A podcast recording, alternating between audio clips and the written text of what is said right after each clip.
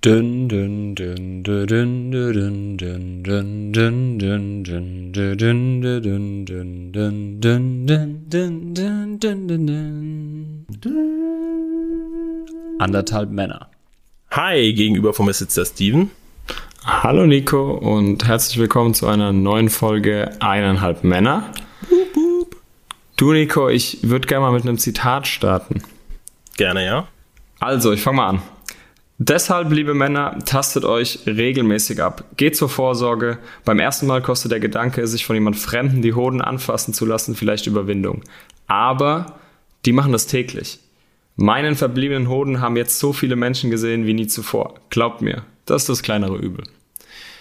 Entstammt äh, aus der Elf Freunde Zeitschrift, der neuen Ausgabe aus dem August, äh, die erst letzte Woche erschienen ist. Und er stammt aus einem äh, Beitrag über Timo Baumgartel, den wir in der letzten Folge ähm, genannt haben. Und ich dachte mir, den aktuellen Anlass nehmen wir da gerade mal zur Hand, um eben in diese neue Folge zu starten. Der Nico, wir müssen ein bisschen durchatmen. Die letzten zwei Wochen ist einiges passiert. Ja, es ist ähm, echt traurig, ähm, aber leider wahr. Ähm, ich will nicht sagen, dass die ganze Medienwelt über die Thematik spricht, aber man merkt natürlich schon ähm, vermehrt, Gut, wir jetzt im Kontext achten natürlich darauf ein Stück weit, weil auch was wir googeln, was wir ja so von Freunden und Bekannten mitkriegen, die spielen einen das natürlich dann relativ gut zu, aber man hat schon irgendwie das Gefühl, dass ähm, ja, dass entweder mehr darüber gesprochen wird oder auch gegebenenfalls zunimmt. Und wir haben auch leider, ähm, glaube ich, Steven noch einen Shoutout zu machen. Ja, ähm, es gibt jetzt, seitdem wir das letzte Mal aufgenommen haben, äh, Nochmal zwei Fußballer, äh, die an, an Hodenkrebs erkrankt sind. Und man muss ehrlich dazu sagen, klar, hast du auch gerade thematisiert, aber irgendwie ist bei den Fußballern, die ja auch natürlich im öffentlichen Leben stehen, ist halt die Strahlkraft eine ganz andere als mhm. bei den Normalos, die ja wir sind. Von daher äh, Marco Richter und Sebastian Haller, um das jetzt mal äh, das Kind beim Namen zu nennen, äh, haben in der letzten Woche beide ähm, sich oder sind an der äh, am Hodenkrebs erkrankt und sind auch mittlerweile beide durch äh, mit der Operation. Äh, mhm. Ich habe beide Instagram-Posts schon gesehen. Marco Richter muss zum Beispiel auch keine Chemotherapie anhängen. Bei Sebastian Haller habe ich das bisher noch nicht gesehen, in welche Richtung das geht. Aber beide sind erfolgreich operiert worden. Es waren beides bösartige Tumore. Von daher an der Stelle an beide auch äh, gute Besserung. Äh, wir sind bei euch, drücken euch die Daumen, dass alles so schnell wie möglich auch wieder funktioniert. Auf jeden Fall, auf jeden Fall. Ja, es ist traurig. Die, diese Kernfrage, wir haben ja mal, also wir haben für uns gesagt, wir wollen das einfach mal mit in den Podcast nehmen. Ähm, ob der Sport mehr darüber spricht, das wäre auch eine Frage jetzt an euch, liebe Zuhörer und Zuhörerinnen, ähm, wie ihr das wahrnehmt, ob ihr im Bekanntenkreis vielleicht gegebenenfalls davon was hört, ähm, von Bekannten, Freunden, die daran erkranken, wie es denen damit geht ähm, ob die vielleicht gegebenenfalls auch das so wahrnehmen, wie wir das ähm, aktuell im, ja, in den Medien so raushören. Wie gesagt, wir sind ein bisschen vorbelastet, logischerweise. Aber irgendwie ist schon das Gefühl da, dass entweder da eine bessere Transparenz mh, hm, da ist oder ähm, einfach vielleicht eine gewisse zufällige Häufung entstanden ist. Ja, vielleicht um das nochmal aufzugreifen, also es ist ja auch rein zufällig. Ich habe mich jetzt in den letzten Tagen das eine oder andere oder über das eine oder andere mal informiert, da auch mal ein bisschen reingelesen, ob es da nicht wirklich vielleicht auch einfach, äh, ich sag's mal, Beschleuniger gibt von dieser Krankheit. Äh, mit, wir hatten es ja mal mit Ernährung oder vielleicht mit dem frühen Leistungssport der eine oder andere sagt, ja, ich bin mir ziemlich sicher, äh, dass es aber nicht so ist, äh, weil es gibt verschiedene Quellen, die das, die das auf jeden Fall widerlegen. Also es, es gibt keine Korrelation zwischen einem Leistungssport oder einer gesunden Ernährung und der Krankheit. Das absolut nicht. Äh, das ist trotzdem weiterhin rein zufällig. Mhm. Man muss halt nur sagen, Profisportler sind natürlich in dem Alter. Also zwischen 25 und 45 äh, ist das natürlich die häufigste Krebskrankheit und Profifußballer sind halt einfach genau in diesem Alter. Mhm. Und ich glaube halt, dass deswegen einfach der Zeit natürlich reiner Zufall ist, dass wirklich drei hintereinander so äh, kurz hintereinander auch daran erkranken, aber es gibt da keine Beschleuniger außer, äh, und das haben wir ja schon mal thematisiert, jemand in der Familie hatte es vielleicht schon mal oder es ist vererbt worden.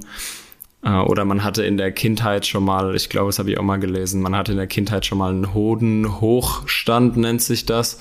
Da ist man natürlich im Nachgang ein bisschen anfälliger, was solche Krankheiten betrifft. Nichtsdestotrotz ist es reiner Zufall, wirklich. Mhm.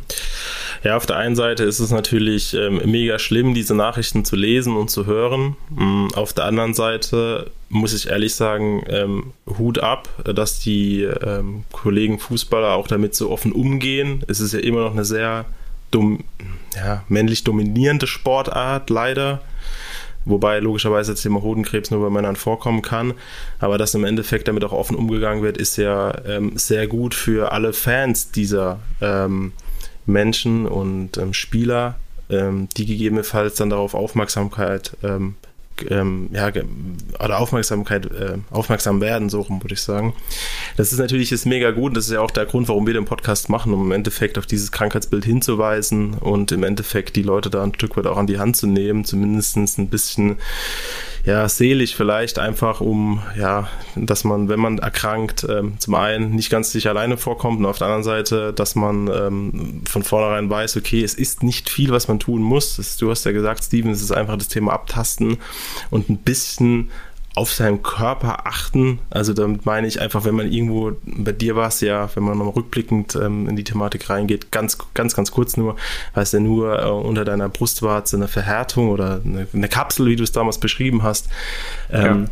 Und ähm, das sind dann einfach vielleicht Themen und ähm, ja, Warnsignale des Körpers, die im Endeffekt dann auch wirklich ernst genommen werden sollten und müssen und gegebenenfalls einmal zum Hausarzt. Ähm, zu viel als einmal zu wenig, weil ähm, Hodenkrebs ist ähm, nicht eine einfache, also einfach ist relativ eine harmlose Krebsart, sondern die kann auch richtig bösartig auswuchern ähm, und im Endeffekt im ganzen Körper streuen, wie jeder andere Krebs auch. Und ähm, daran kann man logischerweise auch sterben. Das ist, denke ich, ganz, ganz wichtig, das auch so zu betonen. Aber hier an der Dem Stelle. ist definitiv nichts hinzuzufügen, Nico. Definitiv nicht. Ja. Aber an der Stelle nochmal an den Betroffenen, ähm, wie gesagt, alles Gute und ähm, hoffentlich, dass er bald wieder auf dem Platz stehen kann und dass seine Liebsten ihn dann auch wieder ähm, vollumfänglich dann auch ähm, ja, zur Verfügung haben, weil das eine ist der Sport und das andere ist natürlich die Familie, die bei sowas hinten dran steht. Ähm, das ist leider bei einer Krankheit wir, das ist vielleicht ein Punkt, das mir so ist nochmal gekommen, weil wir reden ja bei Fußballern darüber, wann stehen die wieder auf dem Platz. Das fällt mir jetzt gerade so ganz kurz ein, deswegen will ich es gerade mal loswerden. Das ist natürlich das eine und das ist ja wie im Endeffekt eine, eine Ware, die dann wieder zur Verfügung stellt. Sorry für den harten Ausdruck. Aber das andere Thema ist, die Leute haben auch Familie, Freunde. Ähm, und wenn man an sowas erkrankt, ähm, wenn man sich mal ein Krebsleiden anguckt, wenn jemand, ähm, wenn das nicht gut ausläuft, das ist kein ist einfach nicht schön. Also das ist auf gar keinen Fall schön. Das ist das Letzte, was derjenige denkt, ob er irgendwann wieder Fußball spielen kann, sondern der denkt, ob er überhaupt noch den nächsten Tag erlebt. Also da gibt es ganz, ganz, ganz krasse Beispiele hinten dran. Dadurch, ähm, ja, viel, viel Gesundheit. Wir drücken die Daumen an der Stelle und ähm, wünschen eine, wirklich eine gute Besserung und dass halt alles wieder so wird, wie es vorher war. Gut, Steven. Ähm, wir haben heute in dem Thema oder in der letzten Folge haben wir über deine ähm, OP gesprochen, beziehungsweise was so ähm, alles passiert ist. Und jetzt wollten wir ähm, mal zwei, drei Sätze da sprechen, wie es eigentlich danach dann lief, weil du wurdest ja dann irgendwann genau. ähm, Narkos, äh, Narkos, oh Gott, oh Gott, oh Gott, oh Gott, oh Gott. Hör auf, hör auf mit Fremdwörtern um dich zu hauen. Ich bin irgendwann eingeschlafen, genau, genau, genau. wurde operiert. Ich habe ja schon in der letzten Folge gesagt, es ist ja, also es ist eine reine Routine-OP. Also äh das klingt zwar jetzt für uns äh, nicht Mediziner, klingt das irgendwie ein bisschen weird, aber ja, es ist halt so ein Ding, was mach, das machst du kurz vor der Mittagspause. Wirklich kurz bevor du dich in die Kantine setzt und mit deinen Kollegen äh, redest, wie wir äh, eben diese, diese Excel nochmal kurz vor der Mittagspause ausfüllen. Oder, so wurde ich dann kurz vor der Mittagspause reingeschoben. Oder ja, nicht, oder eben nicht.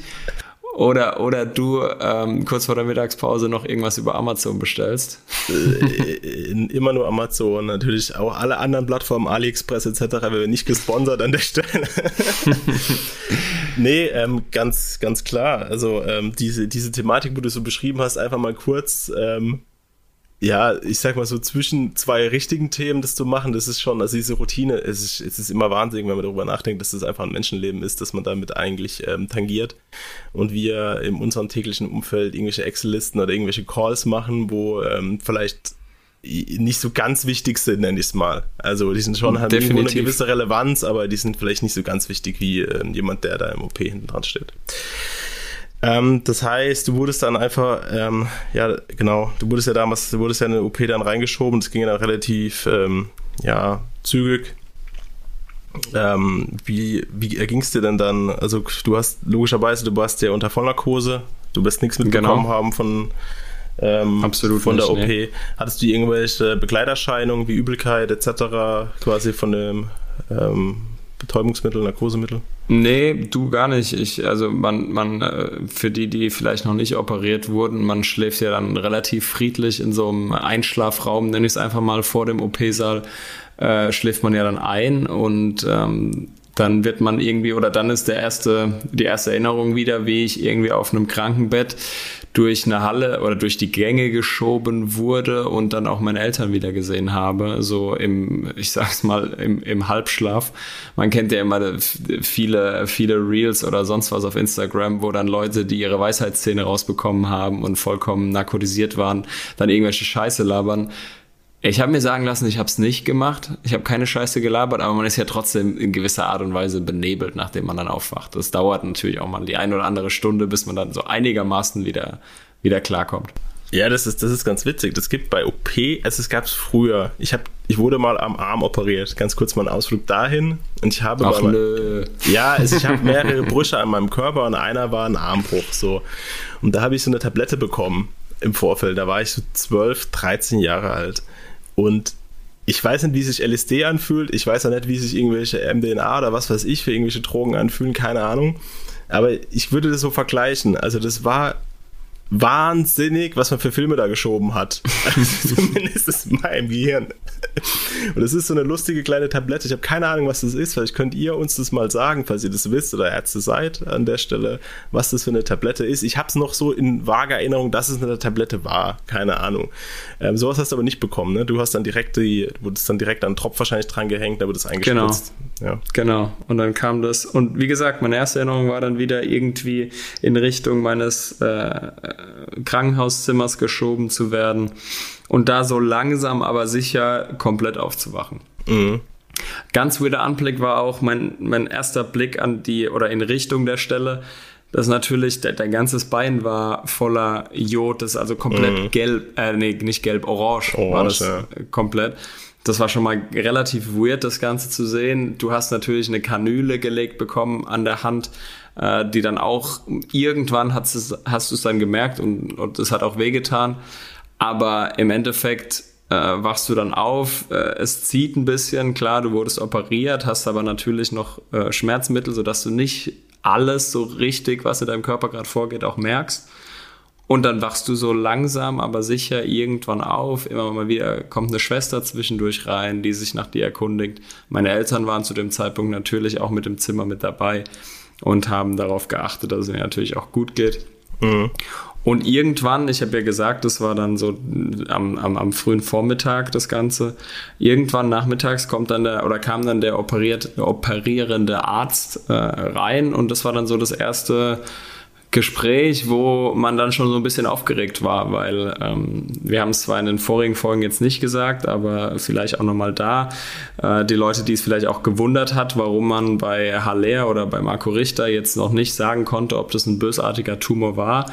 Die meisten Tumore im hohen Bereich sind bösartig, aber und das habe ich auch mit dem Gespräch mit meinem Urologen nochmal noch mal festgezurrt, damit ich das auch korrekt sagen kann das Finale oder die finale Aussage kann man erst nach der OP und nach dieser Gewebeprobe da äh, stellen, weswegen man natürlich davon ausgeht, zu hoher Wahrscheinlichkeit ist es ein bösartiger Tumor, aber das kann man natürlich erst nach der Entfernung und nach dieser Gewebeprobe so richtig hundertprozentig sagen.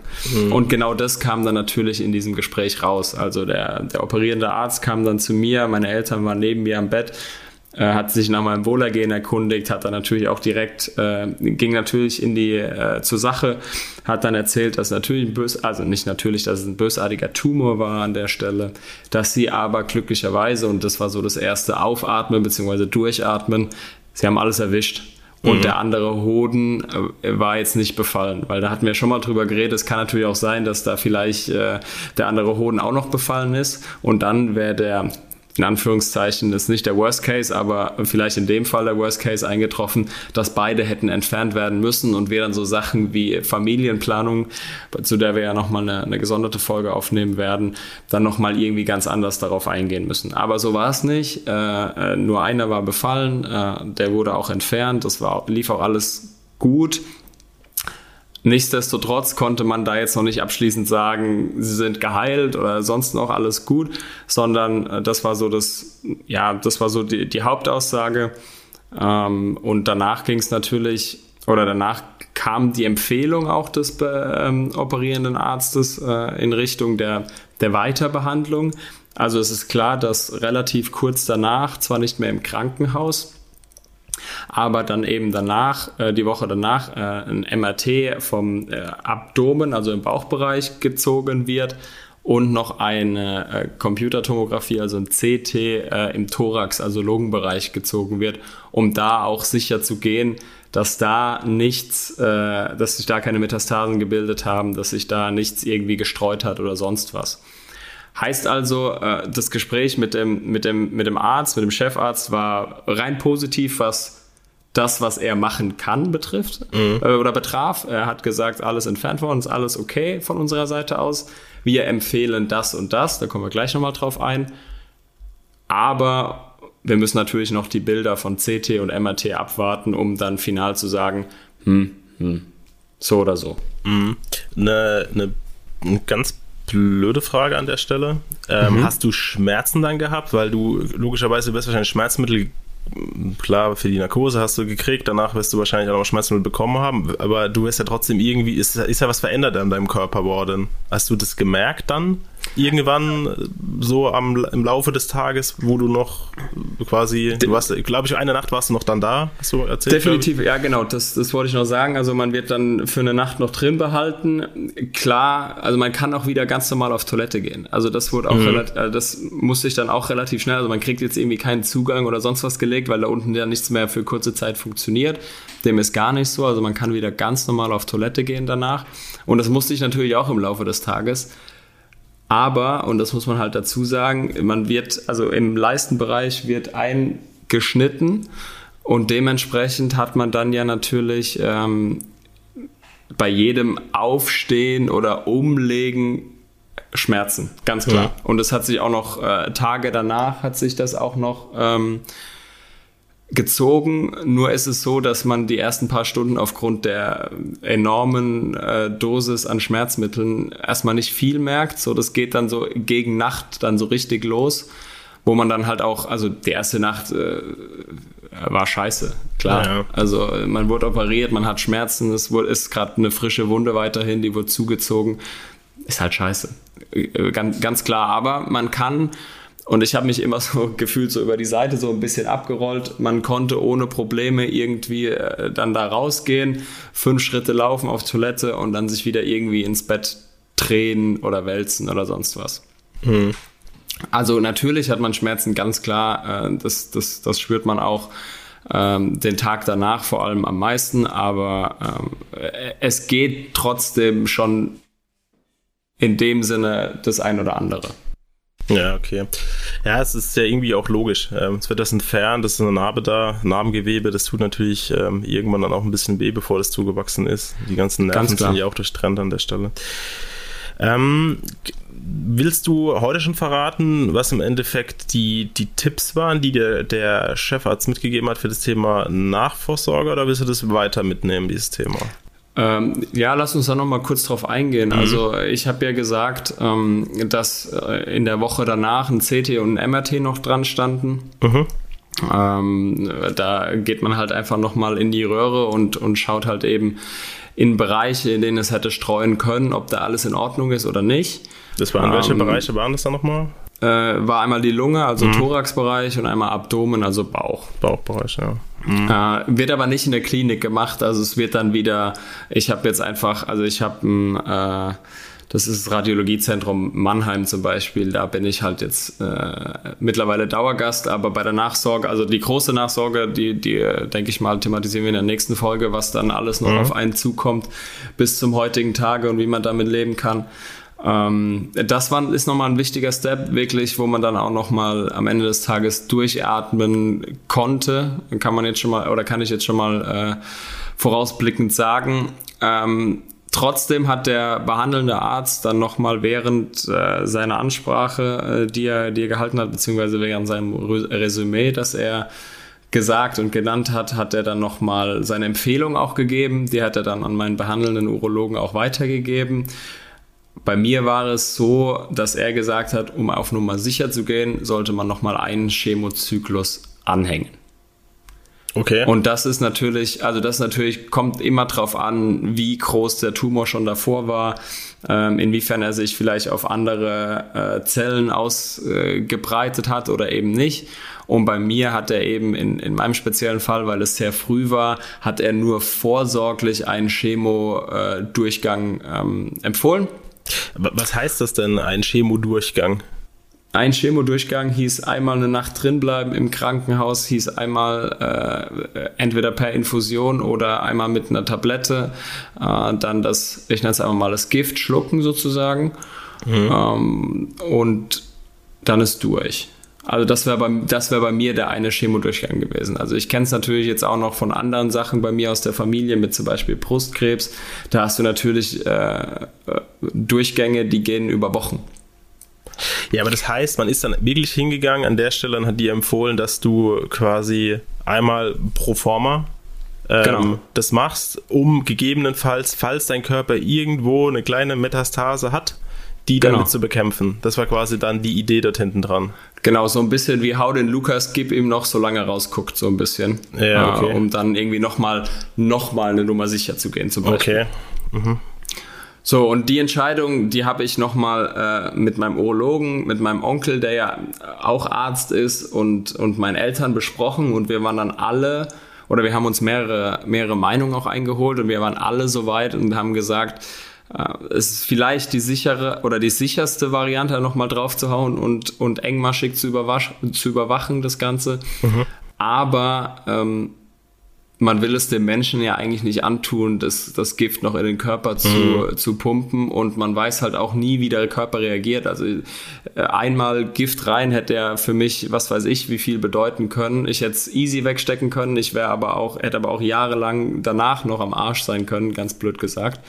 Und deswegen haben wir uns da äh, gemeinschaftlich darauf geeinigt zu sagen, nein, wir machen es nicht, mhm. aber wir überwachen das Ganze engmaschig mit äh, alle drei Monate Blutbild, alle drei Monate MRT, alle drei Monate äh, Urologe, Termin mit Ultraschall. Ähm, aber da greife ich eigentlich schon darauf, darauf äh, vor, vor, was hm. wir uns beim, beim nächsten Mal nochmal äh, im Detail anhören wollen. Nichtsdestotrotz, und das ist der Punkt, den ich nochmal sagen oder herausstellen möchte, beim Timo Baumgartel zum Beispiel, einem anderen äh, der an Hodenkrebs erkrankt äh, war, der hat eine Chemotherapie, der hat mehrere Sessions noch, noch, noch dran packen mhm. müssen danach. Bei mir war es nicht so. Ich habe jetzt auch die Tage gelesen, äh, Marco Richter, den wir anfangs genannt haben, der war ja auch, es war auch ein bösartiger Tumor, der wurde auch operativ entfernt, da wurde alles entfernt, entfernt, aber er muss auch keine Chemotherapie machen im, mhm. im, im Nachgang. Also das ist von Erkrankung zu Erkrankung natürlich anders. Es gibt sicherlich äh, eine Range zwischen man macht, also man muss gar nichts machen, bis zu man haut nochmal echt drauf mit einer Chemo, weil man das auch muss. Und äh, da kann man da jetzt nicht pauschal sagen, wenn es so ist, ist es so, sondern das, das kommt dann wirklich auf den OP-Verlauf, die Gewebeprobe und dann auch den, den umliegenden Körper noch drauf an. Ja, auf jeden Fall. Ja, es ist immer, äh, ich sag mal so, umso früher, umso besser, ganz klar. Umso Definitiv. weniger betroffen ist, logischerweise, umso besser und umso weniger Gift, wie du es beschrieben hast, was es ja unterm Strich theoretisch auch ist, umso besser ist es für deinen Körper, das natürlich da wegzulassen, weil in jungen Jahren weißt du nicht, wie dein Körper darauf reagiert. Das ist ja wie mit anderen äh, Medikamenten, wie, was weiß genau. ich, mit irgendwelchen Ibuprofens, die man sich da einfach so die ganze Zeit reinballert oder ganz schlimm Leute, die, äh, sorry, ich will da nicht irgendwie jetzt ähm, Hate Speech machen, aber so Antibiotika den ganzen Tag essen. Ja, man bash alle Nasenspray. Nasenspray auch scheiße. Ja, das, das ist aber echt ein Thema, weil man kriegt irgendwann ist man mal ein bisschen älter und braucht das. Und gerade bei ja, genau. Antibiotika, das ist es ist so beschissen, weil dein Körper äh, immun dagegen und reagiert dann nicht mehr drauf und du musst dann so vollgepumpt werden, dass du irgendwas abtötest und das ist dann richtig hart. Ich habe nämlich in der Familie so einen Fall, wo das dann auch der Fall so ist, ist ein Krankheitsbild, wo das immer schlimmer wird ähm, dass natürlich dann die Medikation so nach oben geht, ähm, das ist dann mhm. halt wirklich für deinen Körper richtig, richtig, also richtig scheiße. Dass dann irgendwann definitiv ungesund wird. Richtig, ja. genau. Aber du, ein guter Punkt. Ähm, das heißt, wir gehen in der nächsten Folge in das Thema nochmal Nachsorge, ähm, wie im Endeffekt ähm, ja alles läuft und natürlich auch, wie, wie, wie ergeht es dir dann damit? Also wie, also wie liefen dann die ersten Wochen, Monate und ähm, da werden wir nochmal so ein bisschen drauf gucken. Ja, Steven, da würde ich sagen, äh, wir würden die Folge oder werden jetzt die Folge schließen. Ich sage Dankeschön. Danke auch Nico und danke an alle, die zuhören. Wenn euch dieser Podcast gefällt, dann bewertet ihn auf Spotify. Ja, Mann, damit? Das wäre ja mal richtig gut. Ja. Macht doch mal.